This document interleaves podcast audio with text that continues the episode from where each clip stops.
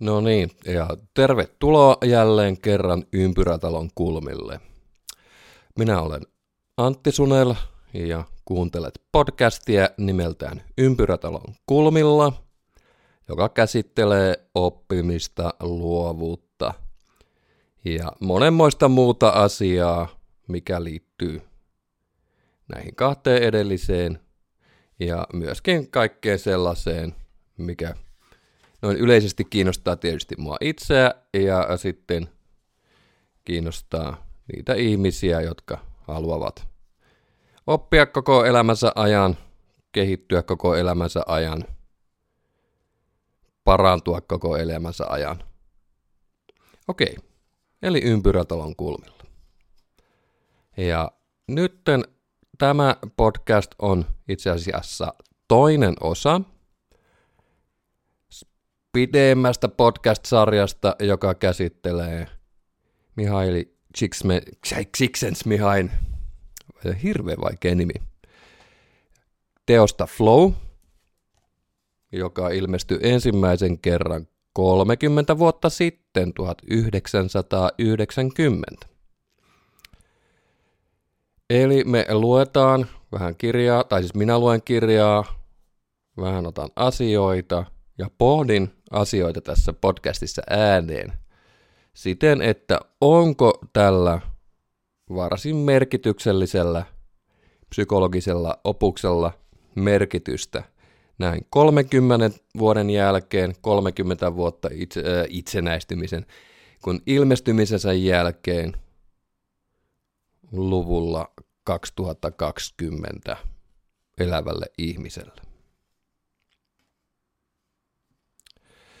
Ensimmäisessä jaksossa jo puhuttiin hieman tällaisesta asiasta kuin tietoisuuden hallinta. Ja puhuttiin tämmöisestä tietoisuuden hallinnan instituutioista, joita kirjailijan mukaan, mä sanon vaikka nyt kirjailijaksi, koska on niin vaikea unkarilainen nimi. tietoisuuden hallinnasta siitä ei voi Csikszentmihalyin mukaan tehdä instituutiota, saatika uskontoa tai uskonnollista järjestelmää, koska se menettää tehonsa. Eli ihmisen on ratkaistava itse se, kuinka hän hallitsee omaa tietoisuuttaan ja samalla hallitsee myös sitä oman kokemuksen laatua. Ja päämääränä siinä hallinnassa on sen kokemuksen laadun parantaminen. Ja tällä on tietoisuuden hallinnalla on juuret, ja tämä on kautta vuosituhansien esiintynyt filosofioissa ja uskonnoissa. Ja tämmöisessä muinaisessa Spartassa, Rooman tasavallassa, varhaiset pyhiinvaeltajat viktoriaanisen Englannin yläluokka. Okei. Okay. He ää, pitivät itsestään selvänä, että ihmiseen, täyteen ihmisyyteen, mitä tuo ikinä tuo niin sanottu täysi-ihmisyys tarkoittaakaan, kuuluu olennaisesti kyky hallita ajatuksensa ja tunteensa. Ja sitten nämä ihmiset, jotka näkee vaivaa siihen treenaamiseen, tietoisuuden hallinnan treenaamisen, niin ne näyttää, näyttää nykyäänkin elävän vähän onnellisemman, elävän, rikkaamman elämän. Okei, mutta mikä on tietoisuus? Tämmöiseen tietoisuusasiaan on hyvin monenlaisia selityksiä miten se toimii, mitä se on. Siihen löytyy tieteellisiä selityksiä, siihen löytyy uskonnollisia ja filosofia, filosofisia selityksiä.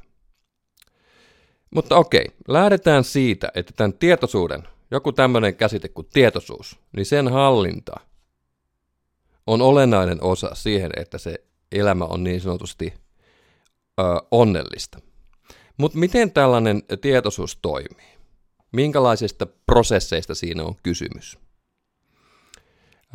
Tietoisuus on myös biologinen prosessi, mutta ihmisellä on kuitenkin kyky myös ohjata itse, hallita sitä tietoisuutta itse, ja näin ihmisellä on myös kyky sivuttaa niin sanotut geneettiset ohjeet.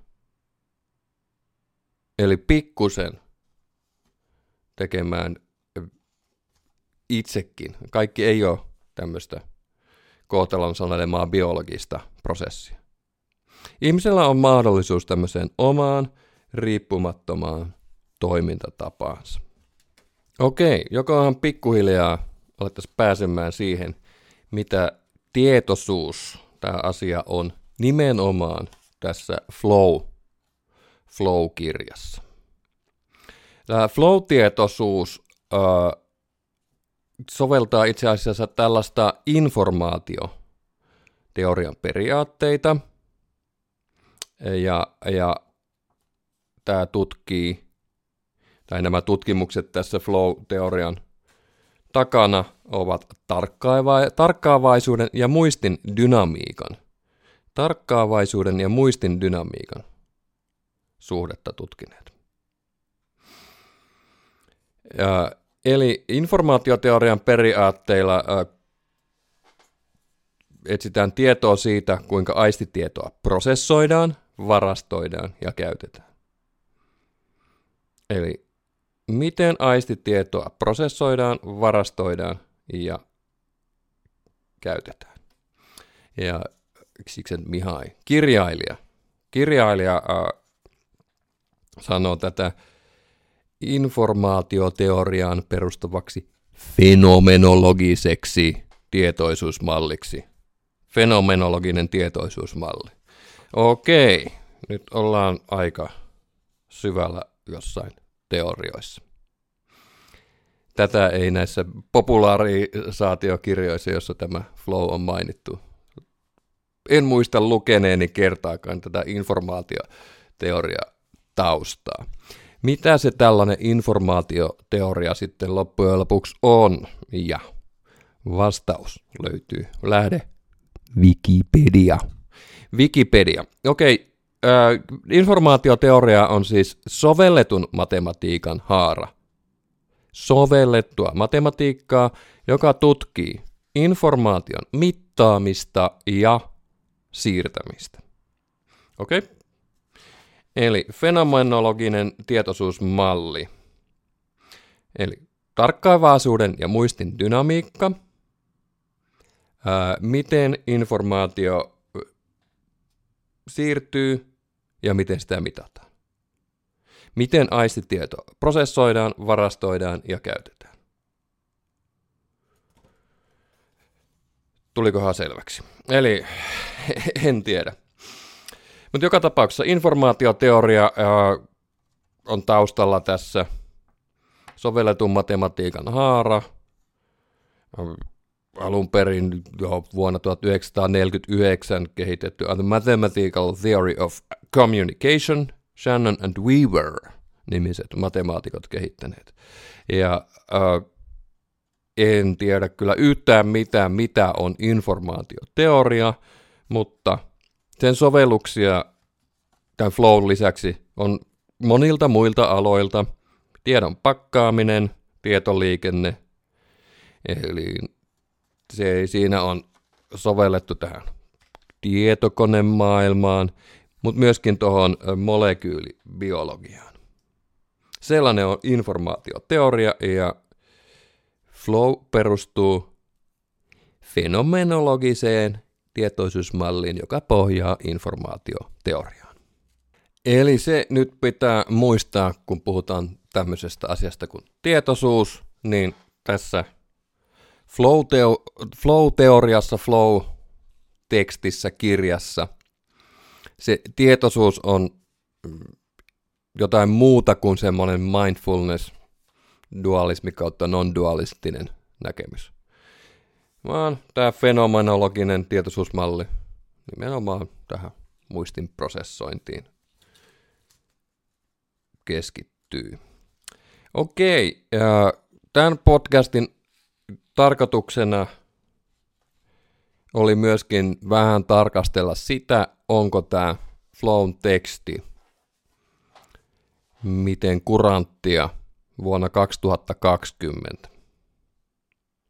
Ja, nyt täällä nyt mainitaan, mä siteraan suoraan, koska mikään tieteen ala ei käsittele tietoisuutta. Sinänsä sen toiminnasta ei ole yhtään hyväksyttyä kuvausta.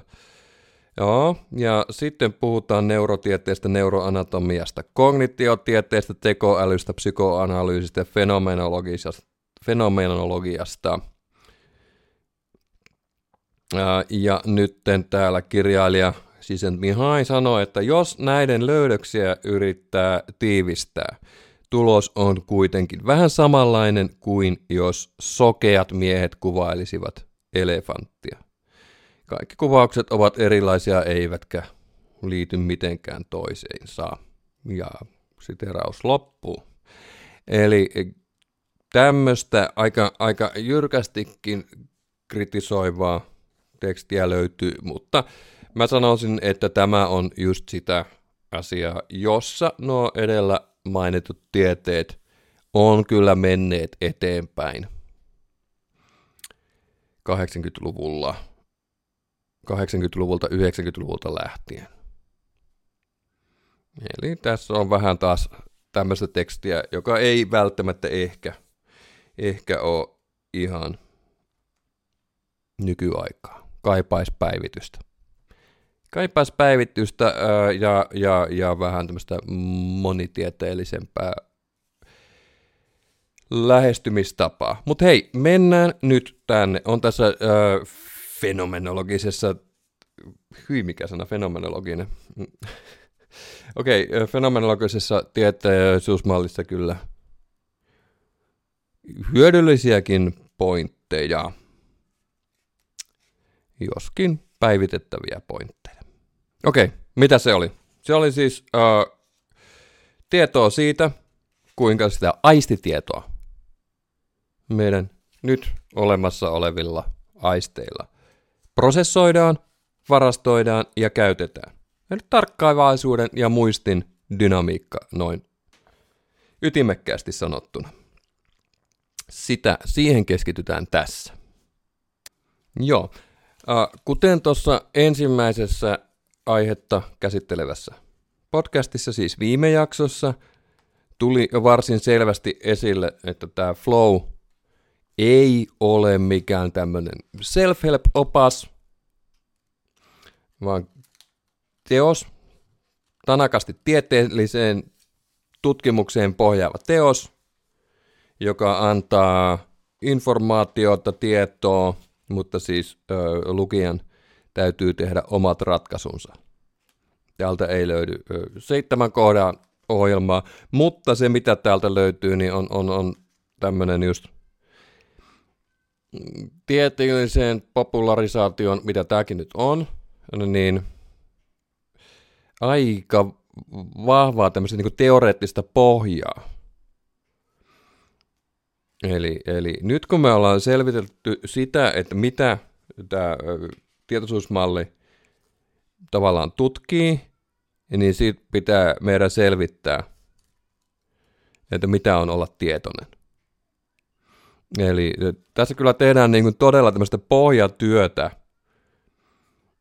asialle, asian ymmärtämiseksi. Ja ehkäpä se sitten onkin, on myös sillä tavalla, että pikkusen, pikkusen tämmöistä teoriaa kannattaa ymmärtää, jotta saa sitä parempaa elämää. Uh, ja täällä on yksinkertainen selitys. Mitä tarkoittaa olla tietoinen – Eli meillä on jotain tämmöisiä tiettyjä tietoisia tapahtumia, joita ovat tuntemukset ja tunteet, ajatukset, aikomukset. Tämmöisiä tapahtuu ihmiselle koko ajan ja me pystymme ohjaamaan niiden suuntaa. Eli sitä tarkoittaa olla tietoinen. Eli se on tietoisesti säädeltyä informaatiota – Okei. Okay. Se on selvittelytoiminto, käsittelee ja vertailee asioita. Ja äh, aikomukset on taas semmosia voimia, jotka pitää sen järjestyksen, informaation järjestyksessä siellä tietoisuudessa. Tässä jaksossa mennään järjestykseen. Ja äh, mitä on järjestys, tietoisuuden järjestys, mutta äh, sen äh, taustalle pitää myös tietää, mikä on se entropia, tietoisuuden hajannus. Eli käsitellään asian molempia puolia. Mutta tällä meidän tietoisuudella on rajat. Ihmisellä on rajat siitä, miten paljon hän pystyy prosessoimaan tietoa eri tavoin. Ja nyt mennään äh, tämän kirjan mukaan. Kaipaisin ehkä tuorempaa informaatiota nimenomaan tämän ihmisen kapasiteetin, kapasiteetin tutkinnassa. Siihen on voinut tulla muutoksia 30 vuodessa, en tiedä, mutta mennään, mennään tämän kirjan mukaan. Eli meillä on hermojärjestelmä, jolla on raja siinä, kuinka paljon tietoa se voi tietyssä ajassa käsitellä. Eli kuinka paljon tietoa ja tietyssä ajassa. Okei. Me puhutaan tämmöisistä asioista kuin biteistä. Informaation pienin yksikkö, bitti. Ja äh, ihmisen on mahdollista prosessoida enintään pieniä bittejä, 126 informaatiobittiä sekunnissa. 126. Tämä tarkoittaa äh, 7560 minuutissa, 500 000 tunnissa, siis tämä meidän järjestelmä pystyy käsittelemään. Ja sitten jos ihminen elää 70-vuotiaaksi, niin elämän aikana, elämän aikana hän pystyy käsittelemään 185 miljardia bittiä, joka itse asiassa on aika vähän koska se sisältää kaikki, jokaisen ajatuksen, jokaisen muiston, jokaisen teon, jokaisen tunteen. Niin jos hereillä olotunteja on 16, niin se on toi 185 miljardia 70 vuoden aikana. Loppujen lopuksi aika, aika vähän. Ai miksi? Okei, okay. siihen tullaan. Öö, annetaan esimerkki. Siis puhe puhe. Se, että nyt ymmärrät, mitä mä täällä suunnilleen yritän selittää, niin silloin se vaatii vastaanottajalta käsitellä 40 informaation pittiä joka sekunti. Eli ympyrätalolla kulmilla podcastin kuuntelu vaatii 40 informaation pittiä. No okei. Voisiko sitten tässä kuunnella kolme jaksoa päällekkäin? Eli tätä flow-jaksoa, sitten sieltä joku, nämä molemmat flow-jaksot yhtä aikaa päälle ja sitten vielä se Duhik Glear-jakso. Tulisiko kuuntelusta mitään? Niin okei, tuskin. E, eli, eli se yläraja on toki se 126 bittiä, mutta me ei pystytä käytännössä kuuntelemaan. Kuuntelemaan kolme podcastia yhtä aikaa. Se on, se on teoreettista, mutta meillä on muitakin ajatuksia ja muita tuntemuksia, joihin menee sitä prosessointitehoa. Mitenkä muuten ihmiset tuota, nykyään pystyy kuuntelemaan? Mm, mä sanoisin, että joo ja ei. Et joskus tuntuu, että ihmisillä on niin, niin semmoista sisäistä meteliä tosi paljon päässään. Ehkä mullakin. Että niin välillä niin ihan, ihan hankala kuunnella Okei, kuuntelu, kuuntelu kannattaa aina, siinä pitää pysähtyä ja keskittyä siihen, mitä, mitä ottaa vastaan. Ja yrittää sen sisäisen metelin pysäyttää. Kuuntelu on hyvä treeni, podcastien kuuntelu autoillessa. Ja mielellään vieraskielistä. Ei omalla äidinkielellä tehtyjen podcastien kuuntelu. Siinä äh, oppi mun mielestä pikkusen hallitsemaan tietoisuutta. Okei. Okay. Eli teoriassa pystyy kuuntelemaan kolmeen puhujaa, mutta käytäntö on sitten eri, eri juttu. Tosiaan äh,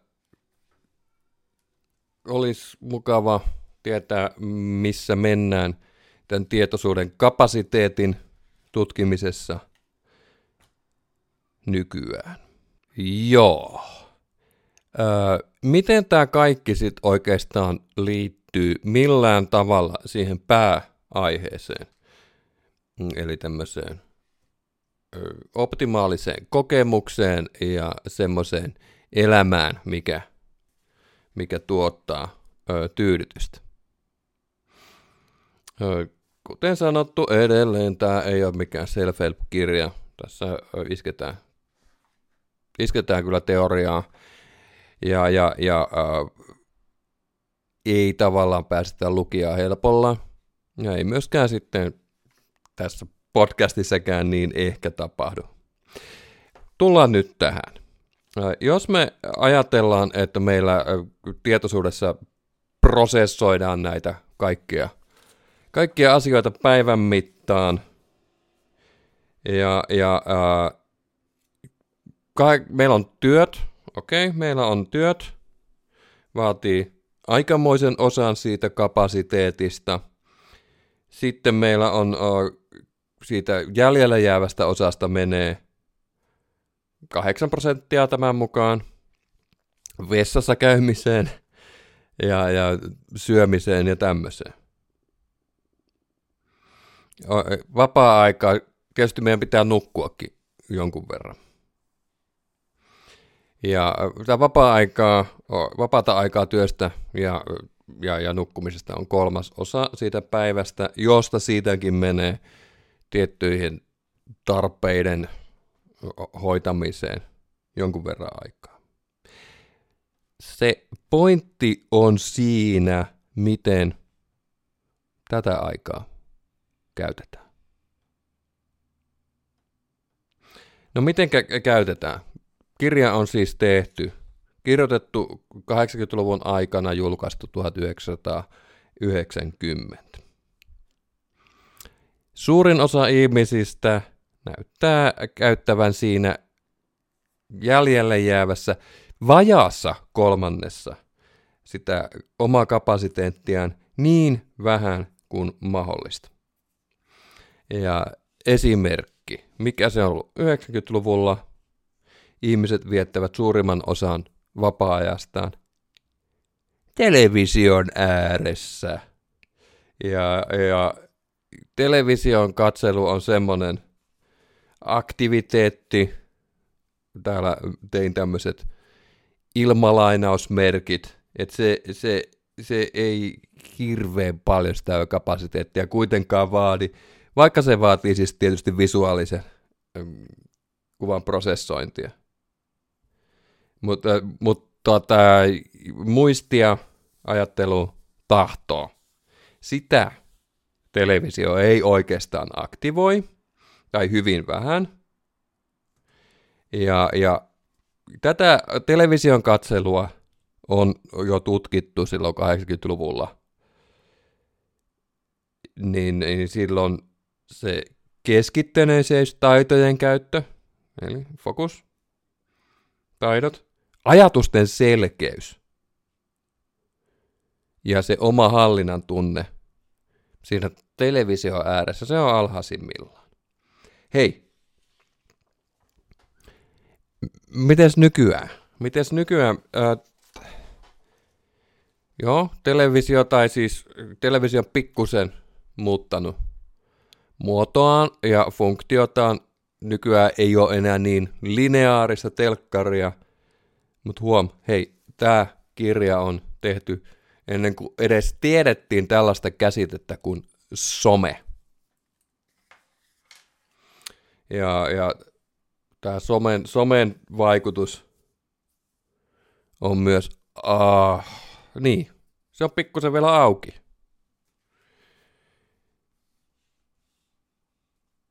Mikä se on? Mikä on hyödyllisyys? Mikä on tämä kaiken, kaiken kapasiteettien käyttäminen siinä? Eli käytetäänkö siinä keskittymistaitoja, taitoja, skillsejä? Onko ajatukset selkeitä? Onko omaa voimaa? Minkälaiset fiilikset on kuulijalla? Minkälainen yhteys olisi televisiolla, telkulla ja somella? Okei, okei. Ja elämän aikana 185 miljardia tapahtumaa. Ja, ja riippuen siitä, miten tuon jäljelle olevan vajaan kolmanneksen, tietysti hyvin onnekkaat ihmiset pääsee sitä kapasiteettia käyttää ihan täyspainoisesti myös siinä työssään, mutta tullaan siihen asiaan myöhemmin.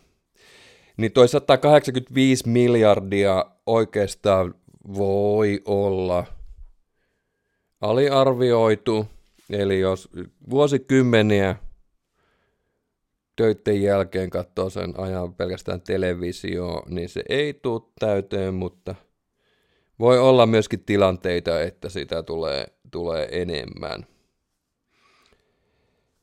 Yes, mutta joka tapauksessa yksilöllä, ihmisellä voi olla se oma määränsä niitä kokemuksia. Ja, ja nyt se elämänlaatu, nyt tämä on nyt tärkeä, tämä on se oleellinen pointti. E, eli kun ihminen vastaanottaa tietoa, eli päästää siihen omaan tietoisuuteen – jotain asiaa, niin mikä se on, miten sitä prosessoidaan, käsitellään, niin itse asiassa se on se asia, mikä määrää nimenomaan se sisällön ja laadun, mikä elämässä on. Uh, joo, eli uh, lyhyesti katsottuna, lyhyesti sanottuna, tässä ei anneta minkälaisia ohjeita, mutta eiköhän tuo asia tule aika selväksi. Eli siellä jäljelle jäävässä kolmanneksessa ehkä kannattaisi olla muutakin kuin äh, television katselua. Tai jos me siirretään näitä asioita vuoteen 2020, äh, niin voi, voi miettiä, miettiä myös sitä älylaitepuolta, että mikä vaikutus sillä on. Mä annoin ainakin ehkä konkreettisia ehdotuksia. Yes. Mennään, mennään eteenpäin. Mennään tämmöiseen asiaan kuin tarkkaavaisuus. Tarkkaavaisuus. Mitä se on? Okei, okay, jos olet liikenteessä, ajat, mä ajan päivittäin tuommoista kehärallia. Kehärallia, eli kehä ykköstä ja palumatkalla Kehä 1, Turun väylä Kehä 2.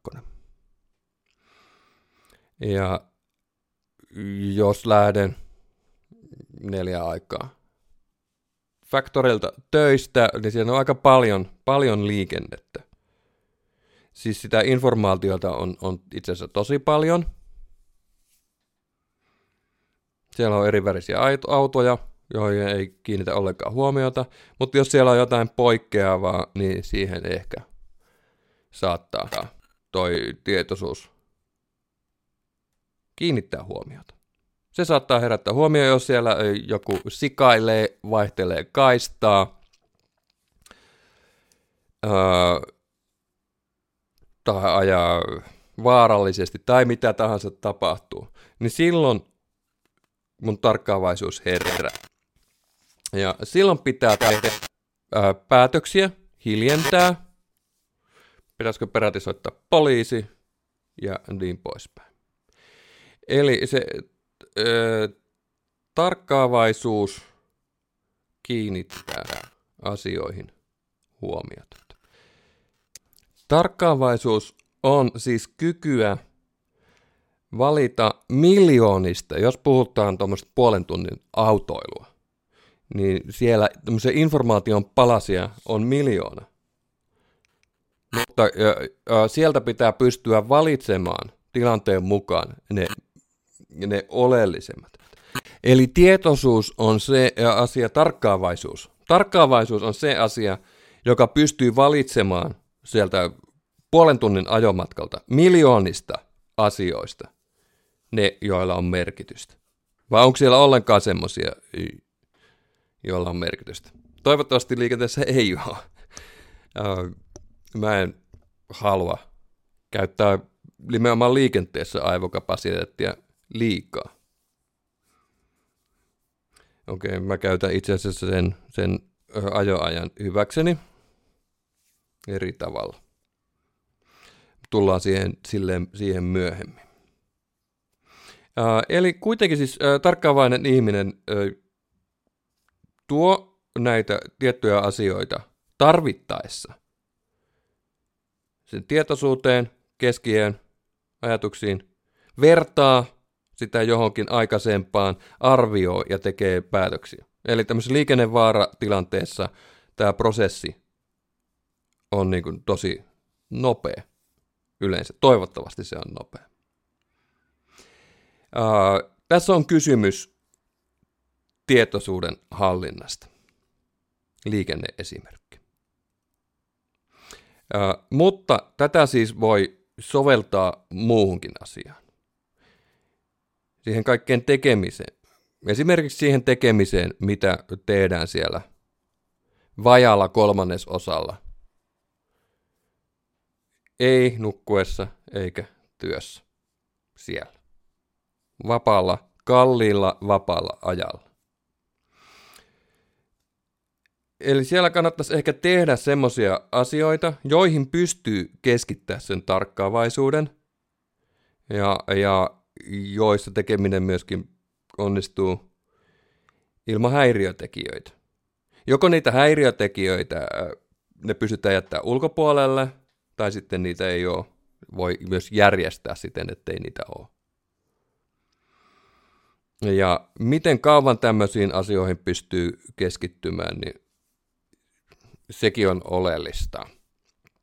Tarkoitan siinä, siinä mielessä, että, että, että se ei saa keskittyminen. Esimerkiksi jos mä nyt, nyt, jos mä nyt teen podcastia ja, ja yritän puhua vaikka puolitoista tuntia putkeen, mitä mä en tee. Mä itse asiassa puhun, mm, sanotaanko muutaman minuutin pätkiä tässä tällä hetkellä. En tiedä huomaako sitä kuulija. Todennäköisesti. Ja, eli ö, keskittymistä vaaditaan niin kauan kuin se tekeminen on. On semmoista sujuvaa, kivaa ja tuottaa iloa, eikä mene sinne angstin puolelle, ahdistuksen puolelle.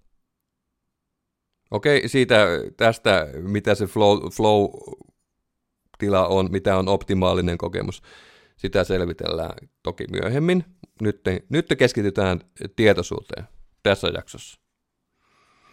Tietoisuuteen ja tarkkaavaisuuteen. Okei.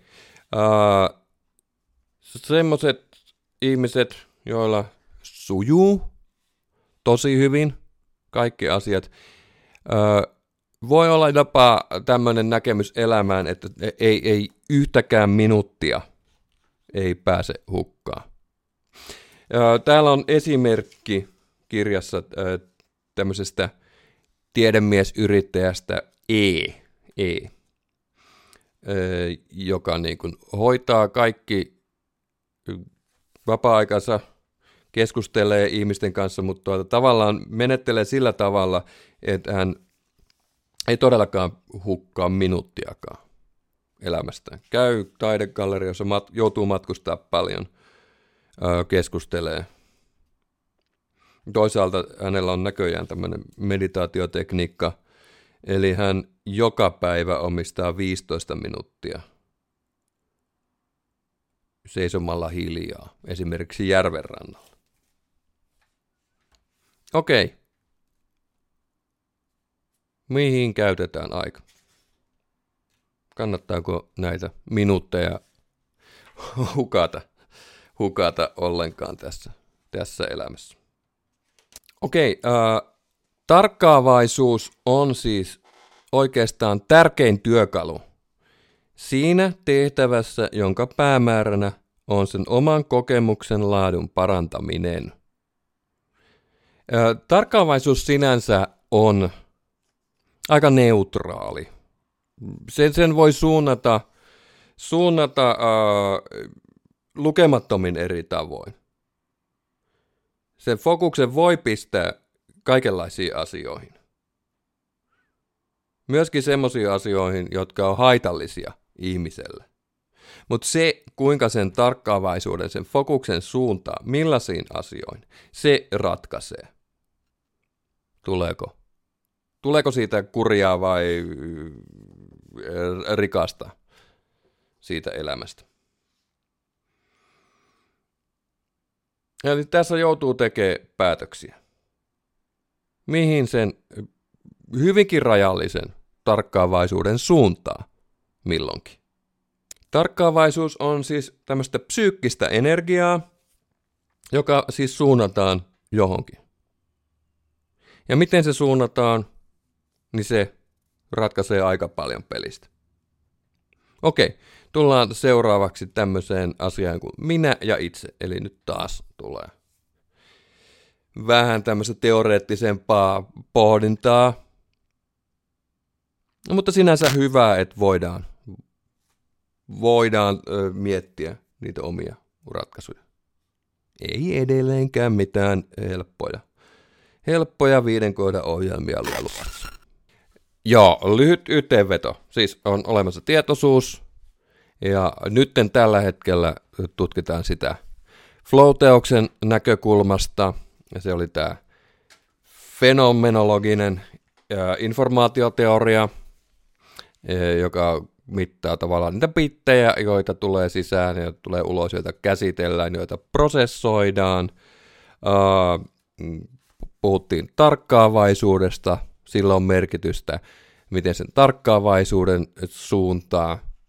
Ja pikkusen myös sivuttiin sitä, että mitä kannattaa tehdä, mitä, millaisia valintoja teet sillä ajalla, joka ei ole työtä ja nukkumista.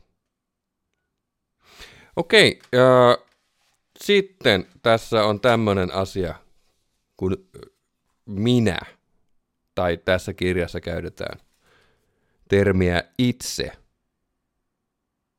Mitä se on? Se on itse, jota, joka sinänsä on jo osa sitä tietoisuuden sisältöä. Eli minä ja itse vie sitä bittiä, sitä bittiä jonkun verran. Enemmän tai vähemmän, koko ajan. Se on osa, osa sitä sisältöä, jota se tietoisuus on. Okei, ei, nyt ei siis puhuta tietoisuudesta tämmöisellä mindfulness-käsitteen. Öö, oletetaan, että tämä minä ja itse on, on, on nyt olemassa. Öö, ei, ei käydä sitä keskustelua nyt tässä, onko sitä vai ei. Mennään siihen vaikka myöhemmin. Eli ää, se, se vie sitä kapasiteettia. Enemmän tai vähemmän koko ajan. Ja mitä se on? Ää, siis Mihai puhuu tavoitteiden hierarkiasta. Ää, me haluamme tiettyjä asioita, haluamme olla jotain. Jotkut asiat on tärkeimpiä meille. Esimerkiksi tämmöisen poliittisen aktivistin itse, minä, se voi olla sen ideologiansa näköinen hyvinkin paljon. Mm, pankkiirin itse, minä, voi olla hyvin tämmöinen raha- ja sijoitusmaailman Mm, esimerkiksi. Nämä nyt oli tämmöisiä ammattiesimerkkejä. Se voi olla jotain muutakin, eikä, tai siis tämä ammatti tai tämmöinen äh, voi olla jokin muu asia. Okei, joka tapauksessa se on muokkaantunut aikojen kuluessa. Tavoitteiden hierarkia. Meillä on pieniä juttuja, päivittäisiä juttuja, sitten on isompia juttuja, joita pikkuhiljaa ehkä tavoitellaan ja se itse muokkaantuu vähän niiden mukaan. Se edustaa, puhutaan symbolisesti kaikkia tietoisuuden sisältöjä ja suhteiden kuvio. Eli asia, mikä on minä tai itse, itse asiassa on aika, aika kompleksi. Ja miten se tulee muuttumaan ja miksi se tulee muuttumaan, uh, miten se suuntaa sitä psyykkistä energiaa, tietoisuutta. Sillä on merkitys. Okei. Okay. Eli tämän flow-teoksen taustallahan on, on myös lukuisia tämmöisiä elämänkaarittutkimuksia. Elämänkaarittutkimukset ovat sellaisia, että ne seuraa tiettyjä koehenkilöitä jopa niin kuin vuosikymmenien ajan. Ja silloin ollaan huomattu, että, että tämmöinen niin itse ja minä, se voi muokkaantua hyvinkin näennäisesti sattumanvarasten kokemusten vaikutuksesta. Siellä pitkittäistutkimuksissa, elämänkaaritutkimuksissa on jopa ammatin valintoja. Ammatin valintoja tehty yksittäisten elämän vaiheiden, elämän kokemusten elämysten kautta. Ja se itse tai minä on myöskin ratkaisevasti lähtenyt muokkaantumaan voimakkaiden elämänkokemusten kautta. Semmoista voi sattua. Onko kuulijoille sattunut? Mulle ehkä on. Okei. Uh, tietoisuus ehkä hieman teoreettinen, neutraali asia. Tarkkaavaisuus sinänsä neutraali asia. Riippuu miten se ö, suuntaa. Minä itse. Tämä äskeisen kuvauksen mukaan, eikä hyvinkin teoreettinen asia. Okei, mutta sinänsä kokemukseen neutraali asia. Nyt tullaan siihen, mikä ratkaisee. Mikä siellä tietoisuudessa joko vie huonompaan suuntaan tai parempaa. Ja äh, nyt käsitellään kahta asiaa. Psyykkistä entropiaa, hajannuksen tilaa ja toisaalta psyykkistä järjestystä. Ja tämä oikeastaan tämän järjestyksen, järjestyksen ymmärtäminen vaatii myös sitä, että mitä se on se entropia, hajannus. Ja siihen mennään nyt. Joo. Psyykkinen entropia, mitä se on? Mä kattelen tässä Lotsikin ajan näyttöä. Tässä on 44 minuuttia mennyt. Ja mä luulen, että mä tein tässä maanantaina tämän loppuun, niin – ei tule mitään erilaista soundia tai erilaista puhetyyliä kymmeneksi minuutiksi tänne loppuun. Joten annetaan palaa psyykkisellä entropialla. Ää, tietoisuuden epäjärjestys, entropia, hajannus. Psyykkinen energia, se voi olla tehotonta ja se voi olla hajannaista. Kun sitä minän sisäistä järjestystä häiritään, niin silloin nimenomaan voi olla hajanaista. Tämä johtuu siitä, että sinne tietoisuuteen ilmaantuu informaatiota, joka on ö, ristiriidassa. Se on ristiriidassa näiden tavoitteiden kanssa.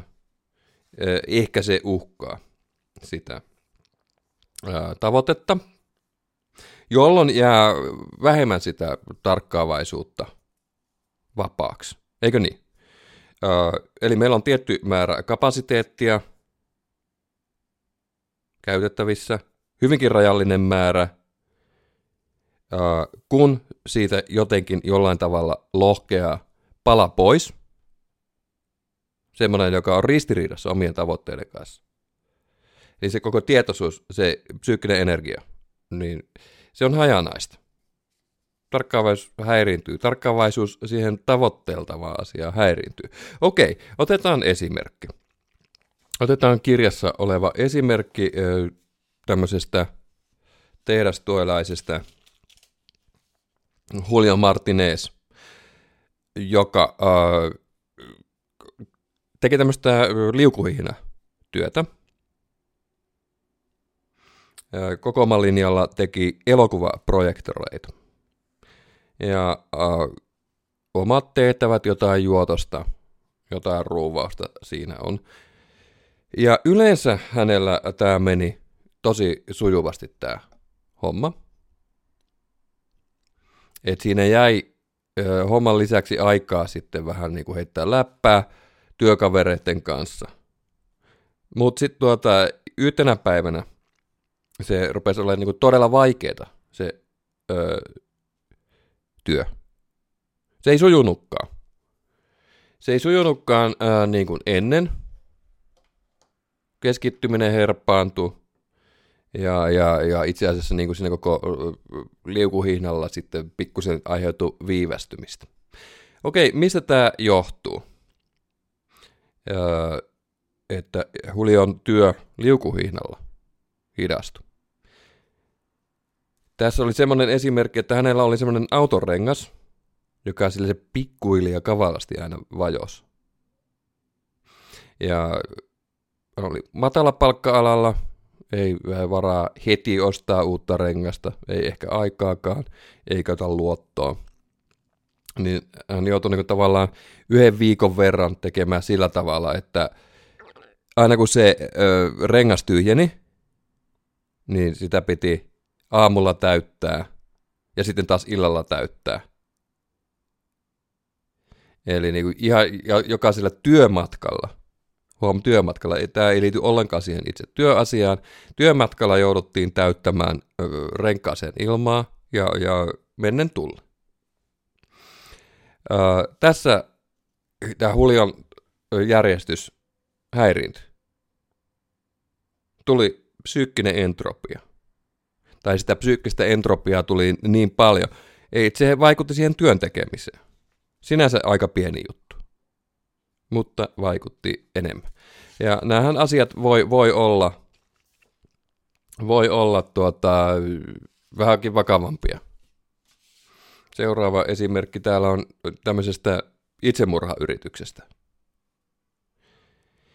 Eli silloin kun ö, tietoisuuteen tulee häiritsevää informaatiota, semmoista, joka uhkaa sitä tavoitteita, silloin joutuu siihen entropian entropian tuota tilaan, jolloin se ö, toiminta, psyykkisen energian suuntaaminen, se menee hajalle. Se ei ole tehokasta. Okei, äh, ihmisellä on kuitenkin, kuitenkin siis äh, mahdollisuus kuitenkin vähän kontrolloida tätä asiaa. Ihminen itse tulkitsee näitä asioita sen omaan intressien näkökulmasta. Ja ihminen kuitenkin ratkaisee, onko se haitallista vai ei.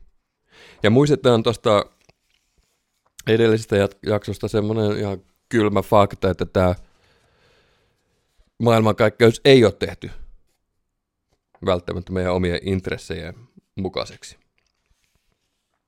Okei. Okay.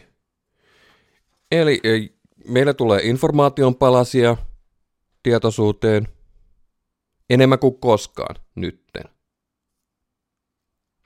Ja äh,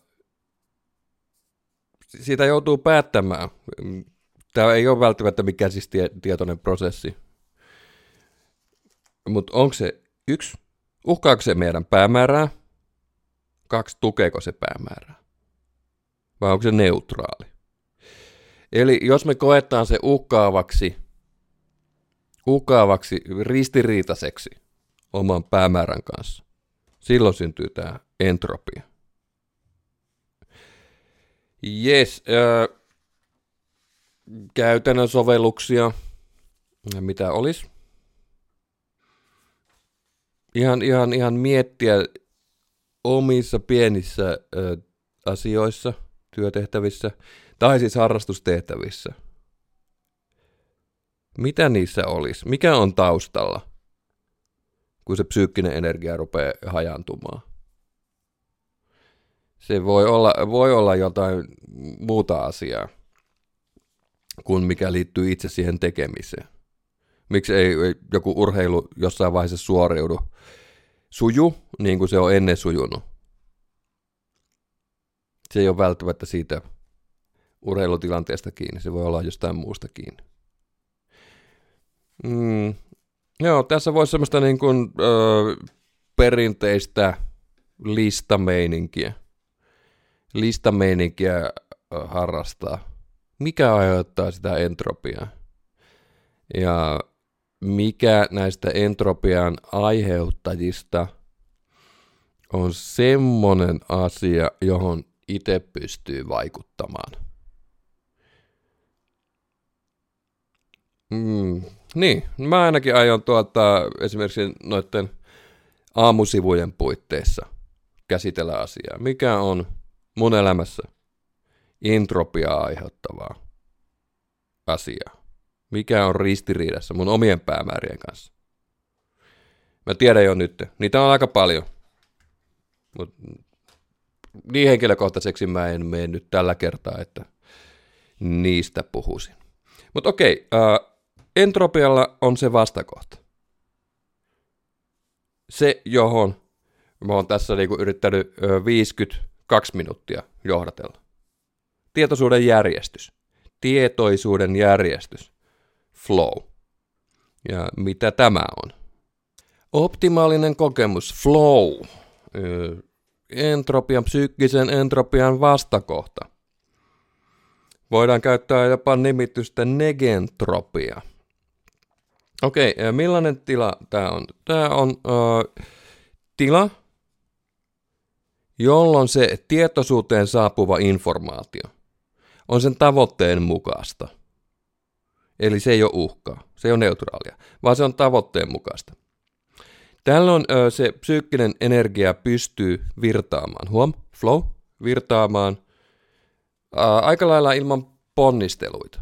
Siinä ei ole mitään semmoista välissä asiaa, joka häiritsee tekemistä, suoritusta, omia päämääriä, tavoitteita, pieniä tai isoja isoja tavoitteita. tämmöisessä optimaalisen kokemuksen tilassa siinä ei millään tavalla kyseenalaisteta sitä omaa, omaa riittämä, ää, riittävyyden tunnetta. Nyt nimenomaan ei ole riittämättömyyden tunnetta. Eikä minkäänlaista niin kuin, tarvetta huoleen. Koska se, se tavallaan siinä tilanteessa saava, saatu palaute. Se ei tietysti ole aina, tällä ei tarkoita sitä, että joku toinen sanoo sen palautteen, vaan se on äh, esimerkiksi jonkun asian tekemisestä. Okei, otetaan esimerkki, jos mä soitan jotain vaikeaa kappaletta ja se sujuu tosi hyvin, menee niin sanotusti nappiin, niin silloin se palaute on siinä. Ei siinä kenenkään silloin tarvi, tarvi antaa, että soitat hyvin. Se, se voi tapahtua ihan treeni, treenitilanteessakin tämmöinen. Eli tämä on tämmöistä hyvin menee, hyvin menee meininkiä. Eli se tekemisen aiheuttaman kokemuksen tuoma palaute vahvistaa sitä itseä, minää. Jolloin siitä tarkkaavaisuudesta pystyy suuntaamaan yhä enemmän asiaa siihen itse tekemiseen. Okei, otetaan vähän päinvastainen esimerkki kuin mitä toi äskeinen rengaspuhjennu Julio Martinez. Onkohan nämä oikeita nimiä? En mä tiedä. Tässä on nyt toinen vastaavanlaista työtä tekevä, liukuhiina työtä tekevä Rico Medellin. Ja hän tekee myöskin tämmöistä liukuhihnalla kokoonpanotyötä, mutta se, hän kehittyy siinä koko ajan eteenpäin. Koska hän pystyy aina lyömään, hän ajattelee sitä tekemistä sillä tavalla, että kuinka hän pystyy lyömään oman ennätyksen. Huomatkaa, oman ennätyksen. Esimerkiksi jossain ajassa, jossa joku asia kootaan. Ja tullaan tuohon oman ennätyksen lyömiseen tulevissa jaksoissa. Eli tässä niin kuin optimaalisessa kokemuksessa tavallaan parannetaan sitä itseä ja omaa tekemistä aktiivisesti. Eli näissä se tie tarkkaavaisuus voidaan kohdistaa todella tehokkaasti. Oikeastaan kaikkein huipuimmissa kokemuksissa ihan sadalla prosentilla, koska siellä ei ole mitään epäjärjestystä. Ja tätä voi treenata. Tätä voi treenata.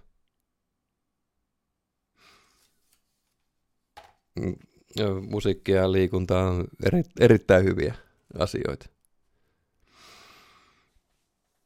Ja kun tämmöisiä tilanteita tulee mahdollisimman paljon, tai siis niin kuin, kun ihminen pystyy ohjaamaan sitä elämäänsä siten, että ää, tämmöisiä tilanteita, jossa hän saa myönteistä palautetta siitä itse tekemisestä, siihen ei välttämättä siis tarvita toisia, niin se elämänlaatu paranee ihan väistämättä.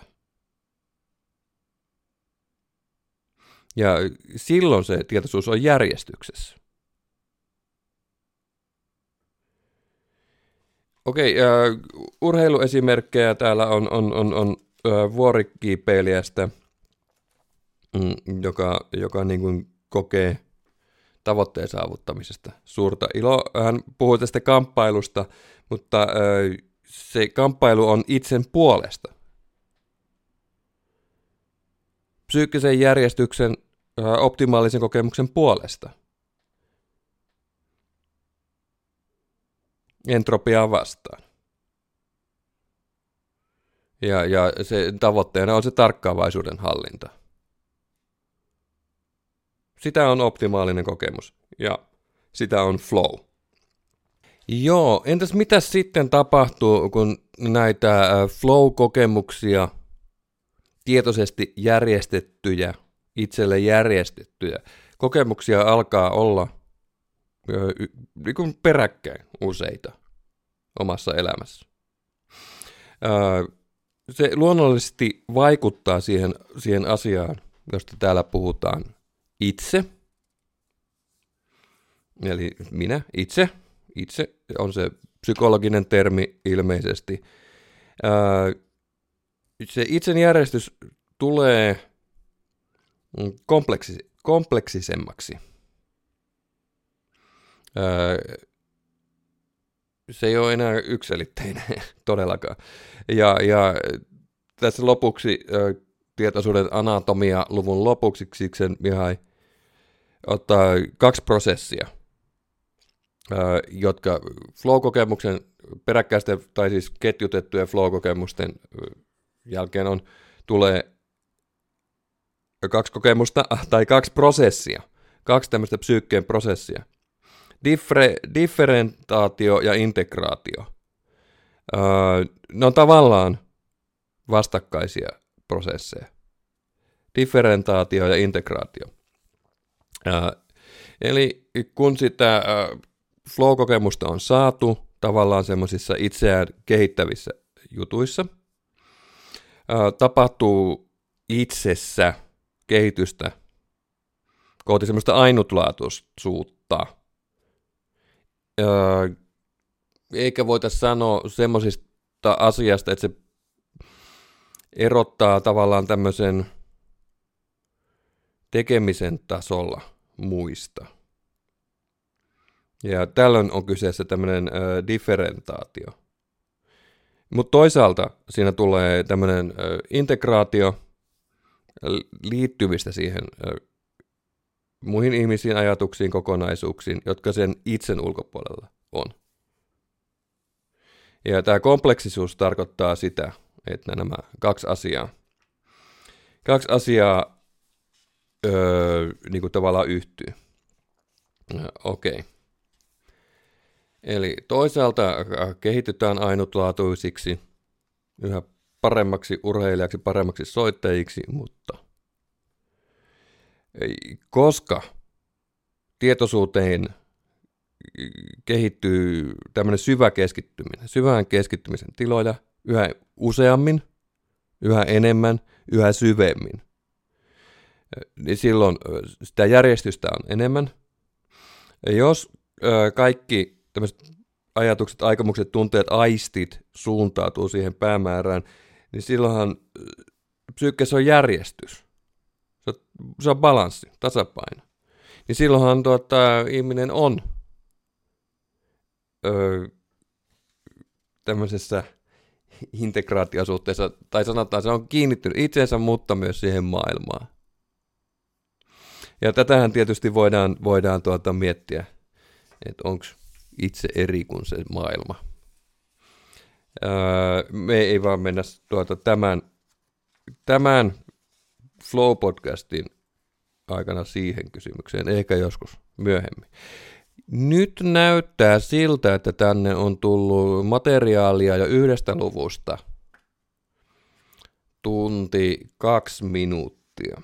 Eli ää, me jätämme aiheen tähän.